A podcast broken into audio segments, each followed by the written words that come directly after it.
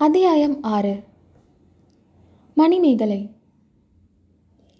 சம்பவரையரின் செல்வ புதல்வியான மணிமேகலை குதூகலம் நிறைந்த பெண். தந்தையும் தாயும் தமையன் கந்தமாறனும் அவளை குழந்தை பிராயம் முதல் அன்பும் ஆதரவுமாக பேணி வளர்த்து வந்தார்கள். சம்பவரையரின் அரண்மனையில் அவள் கொடுங்கோல் அரசியாக விளங்கி வந்தாள். அவள் இட்டதே மாளிகைக்குள் சட்டமாக நடந்து வந்தது. சில காலத்துக்கு முன்பு வரையில் மணிமேகலையின் வாழ்க்கை ஆட்டமும் பாட்டமும் களியாட்டமுமாக கழிந்து வந்தது. நாலந்து மாதத்துக்கு முன்னால் அவளுடைய வாழ்க்கையில் முதல் முதலாக ஒரு தடங்கல் ஏற்பட்டது. அவளது விருப்பத்திற்கு விரோதமான காரியத்தை அவள் செய்ய வேண்டும் என்று வீட்டு பெரியவர்கள் பிடிவாதம் பிடிக்க ஆரம்பித்தார்கள். பிடிவாதம் உதவாது என்ற பாடத்தை வீட்டு பெரியவர்களுக்கு மணிமேகலை எவ்வளவுதான் உபதேசித்தும் பயன் தராது போலிருந்தது. இரண்டு மூன்று வருஷமாக கந்தமாறன் போர்க்களங்களிலிருந்து திரும்பி வீட்டுக்கு வரும்போதெல்லாம் அவனுடைய சிநேகிதன் வல்லவரையனை பற்றி அவளிடம் கூறுவான். அவனுடைய வீரதீர சாமர்த்தியங்களை பற்றியும் புத்தி சாதுரியத்தை பற்றியும் வானலாவ புகழ்வான். அழகில் மன்மதன் என்றும் வீரத்தில் அர்ஜுனன் என்றும் யுக்தியில் கிருஷ்ண பகவான் என்றும் வியந்து வர்ணிப்பான். அவன்தான் உனக்கு சரியான கணவன். துஷ்டத்தனத்தை அடக்கி உன்னை கட்டுக்குள் வைத்திருக்கக்கூடியவன் என்பான். இதையெல்லாம் அடிக்கடி கேட்க வேண்டும் என்று மணிமேகலைக்கு ஆசையாக இருக்கும். அதே சமயத்தில் வெளிப்படையாக கந்தமாறன் மீது அவள் எரிந்து விழுவாள். அவனுடன் சண்டை பிடிப்பாள். இப்படி வெறுமனே சொல்லிக் கொண்டிருக்கிறாயே. ஒரு நாள் அழைத்து கொண்டுதான் வாயேன். அவன் சாமர்த்தியத்தை பார்த்து விடலாம் என்பாள். ஆகட்டும் ஆகட்டும். என்று கந்தமாறன் கருவிக்கொண்டிருப்பான் மணிமேகலையும் ஒரு வார வல்லவரையன் வந்தியத்தேவனை கற்பனை கண்ணால் கண்டு மானச உலகில் அவனோடு பேசி பழகி சிரித்து விளையாடி சண்டை போட்டு சமாதானம் செய்து இப்படியெல்லாம் பகல் கனவு காண்பதில் காலத்தை போக்கி வந்தாள்.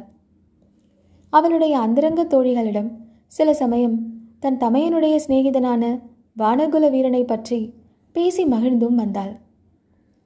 இத்தகைய இனிய பகல் கனவுகளுக்கு நாலு மாதங்களுக்கு முன்னால் எதிர்பாராத ஒரு இடையூறு நேர்ந்தது. கந்தமாறன் வேறு ஸ்வரத்தில் பேச ஆரம்பித்தான். வீடு வாசலும் பதவியும் அந்தஸ்தும் மற்ற அந்த அனாதை பையனை மறந்துவிடு என்று கூறலானான். தஞ்சாவூர் சிம்மாசனத்தில் அவளை ஏற்றி வைக்க தீர்மானித்திருப்பதாக ஆசை காட்டினான். பின்னர் ஒரு நாள் தெளிவாகவே விஷயத்தை சொல்லிவிட்டான். ஏற்கனவே சின்ன பழுவேட்டரையரின் மகளை மணந்தவனான மதுராந்தகனுக்கு இவளையும் மனம் புரிந்து கொடுக்கப் போவதாகவும் கூறினான். மதுராந்தகன் அடுத்த சக்கரவர்த்தியாகப் போகிறான் என்று ஜாடை மாடையாக சொன்னான். மதுராந்தகனை மணந்தால் மூன்று உலகங்களுக்கும் மணிமேகலை சக்கரவர்த்தினியாக விளங்குவாள் என்றும் அவள் வயிற்றில் பிறக்கும் பிள்ளையும் ஒருவேளை சாம்ராஜ்யமாலும் பேறு பெறுவான் என்றும் கூறினான். இதற்கெல்லாம் அவளுடைய பெற்றோர்களும் ஒத்துப்பாடினார்கள். ஆனால் இந்த மணிமேகலைக்கு பேச்சு ஒன்றும் பிடிக்கவில்லை.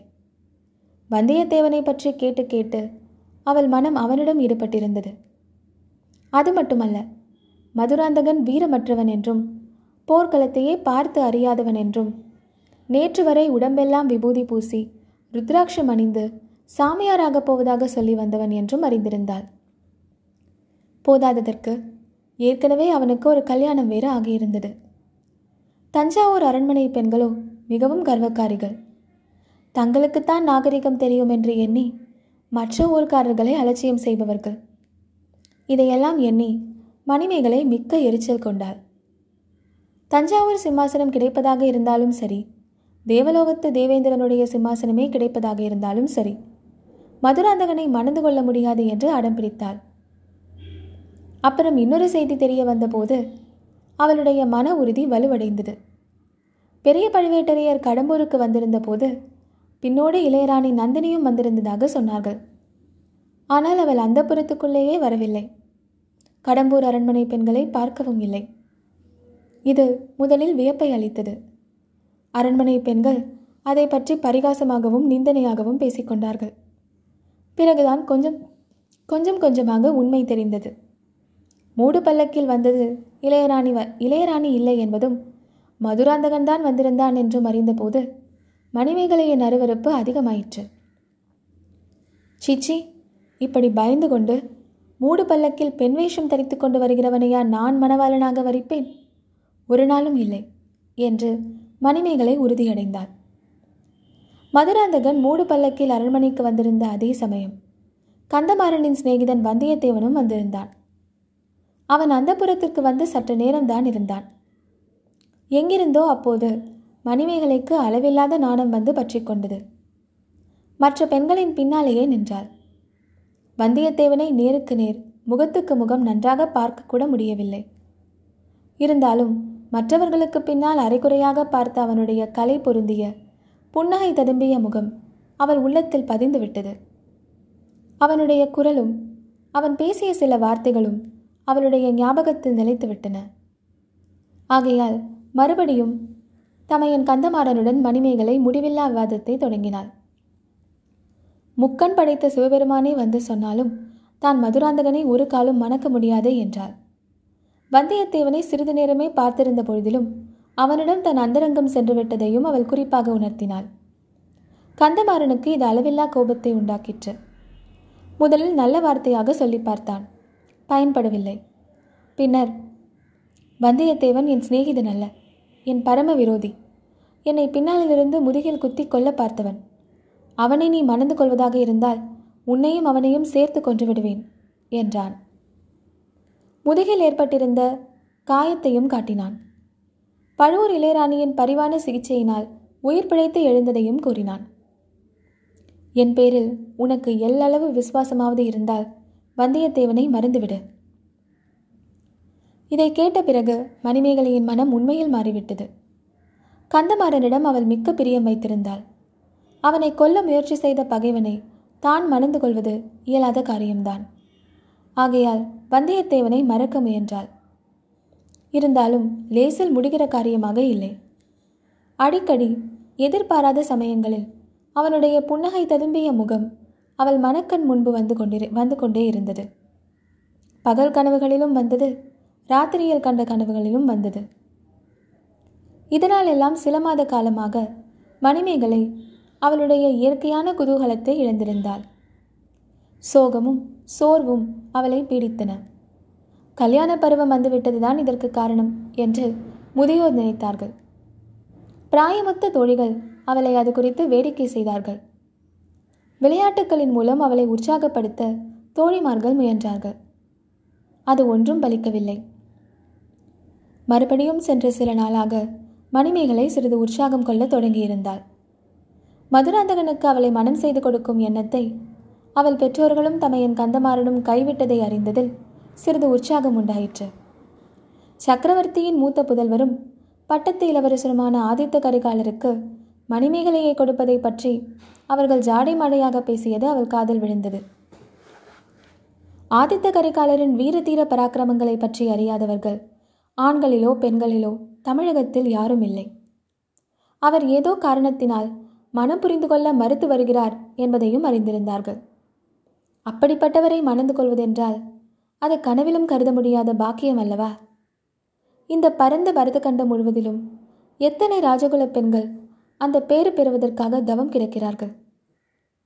இதையெல்லாம் எண்ணி மணிமேகலை ஒருவாறு உற்சாகம் கொண்டாள். காஞ்சியிலிருந்து ஆதித்த கரிகாலரும் தஞ்சாவூரிலிருந்து பெரிய பழுவேட்டரையரும் கடம்பூர் மாளிகைக்கு விருந்தாளிகளாக வரப்போகும் செய்தி அவளுக்கு மீண்டும் பழைய மாதிரி குதூகலத்தை அளித்தது. இந்த தடவை பழுவேட்டரையர் தம் இளையராணியையும் அழைத்து வருகிறார். நந்தினி தேவி தன் தமையின் உயிரை காப்பாற்றியவள்.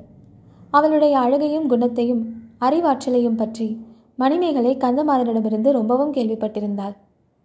இந்த புதிய கல்யாண பேச்சுக்கு காரணமானவளே பழுவூர் இளையராணிதான் என்றும் கந்தமாறன் சொல்லியிருந்தான். அவள் கடம்பூர் அரண்மனையில் இருக்கும்போது அவளை தக்கபடி உபசரிப்பதில் மணிமேகலை முன்னால் நிற்க வேண்டும் என்றும் சொல்லியிருந்தான் மணிமேகலையின் உள்ளமும் அதற்கு தக்க பரிபக்குவத்தை அடைந்திருந்தது. பழுவூர் ராணியிடம் நல்லபடியாக சிநேகம் செய்து கொண்டு அவளுடைய பழக்கத்தினால் தஞ்சாவூர் அரண்மனை பெண்களை நாகரிகத்தில் தோற்கடிக்கக்கூடியவளாக தான் ஆகிவிட வேண்டும் என்று ஆசைப்பட்டாள். ஆதலின் ஒரு வார காலமாக மணிமேகலை ஒரே உற்சாகத்தில் மூழ்கியிருந்ததுடன் பரபரப்புடன் அரண்மனையில் அங்குமிங்கும் ஓடி விருந்தாளிகளுக்கு வேண்டிய வசதிகளை மேற்பார்வை செய்வதில் ஈடுபட்டிருந்தாள் முக்கியமாக பழுவூர் இளையராணிக்கென்று ஒதுக்கப்பட்டிருந்த அரண்மனை பகுதியில் சகல வசதிகளும் ஏற்படுத்தி வைப்பதில் அவள் கவனத்தை செலுத்தினாள் தமையன் வேறு சொல்லியிருந்தான் அல்லவா? ஆகையால் அரண்மனை பணியாளர்களை வறுத்தெடுத்து விட்டாள். அவனுடைய தோழிகளையும் வதைத்து விட்டாள். பழுவூர் ராணி தங்கப்போகும் அறையில் ஒவ்வொரு பொருளையும் முப்பது தடவை பெயர்த்தெடுத்து வெவ்வேறு இடத்தில் வைக்கும்படி வற்புறுத்தினாள். இளவரசர் ஆதித்த கரிகாலர் தம்முடைய சிநேகிதர்களுடன் தங்கப்போகும் அறைகளையும் அடிக்கடி போய் பார்த்து வந்தாள் யாரோ பார்த்திபேந்திரன் என்பவன் அவருடன் வரப்போகிறானாம். அவன் எப்படிப்பட்டவனோ என்னமோ. இந்த காலத்தில் யார் எவ்விதம் மாறுவார்கள் என்று யார் கண்டது? தன் தமையனுடைய சிநேகிதனாக இருந்த வந்தியத்தேவன் ஆதித்த கரிகாலரின் பரிவாரத்தை சேர்ந்தவன்தான். அவன் மட்டும் இத்தகைய சிநேக துரோகியாக மாறாதிருந்தால் இப்போது அவனும் வந்து கலந்து கொள்வான் அல்லவா? ஆம் எவ்வளவுதான் மணிமேகலை வேறு பரபரப்பான காரியங்களில் ஈடுபட்டிருந்தாலும் அந்த சிநேக துரோகியை அடியோடு மறக்க முடியவில்லை. பழுவூர் ராணி அன்று இரவே அநேகமாக வந்துவிடுவாள் என்று சொன்னார்கள். ஆகையால் கடைசியாக நந்தினியின் அரை அலங்காரத்தை மணிமேகலை மேற்பார்வை செய்து கொண்டிருந்தாள். அப்போது பழுவூர் ராணிக்காக சுவர் ஓரமாக பொருத்தி வைக்கப்பட்டிருந்த முகம் பார்க்கும் கண்ணாடியின் எதிரில் வந்தாள். தன்னுடைய முகத்தை அதில் பார்த்து கொண்டாள். சிறிது நேரம் நிதானமாகவே பார்த்தாள். அப்படியொன்றும் தன் முகம் அழகில் குறைந்ததல்ல என்று தனக்குத்தானே முடிவு செய்து திருப்தி அடைந்தாள். கண்ணாடியை விட்டு போக எண்ணிய போது அதில் இன்னொரு முகமும் தெரிந்தது. அது தன் முகத்தின் வெகு அருகில் வந்து கன்னத்தோடு கண்ணம் மூட்டும் நிலைக்கு வந்துவிட்டது. அவள் கனவில் அடிக்கடி தோன்றி தொல்லை செய்து கொண்டிருந்த வானர்குல வீரனின் முகம்தான் அது. அவளை அறியாமல் அவளுடைய வாய் குவிந்து கூ என்று சத்தமிட்டது. அடுத்த கணம் கண்ணாடியில் அவள் முகம் மட்டும்தான் தெரிந்தது. மற்றொரு முகம் மறைந்துவிட்டது.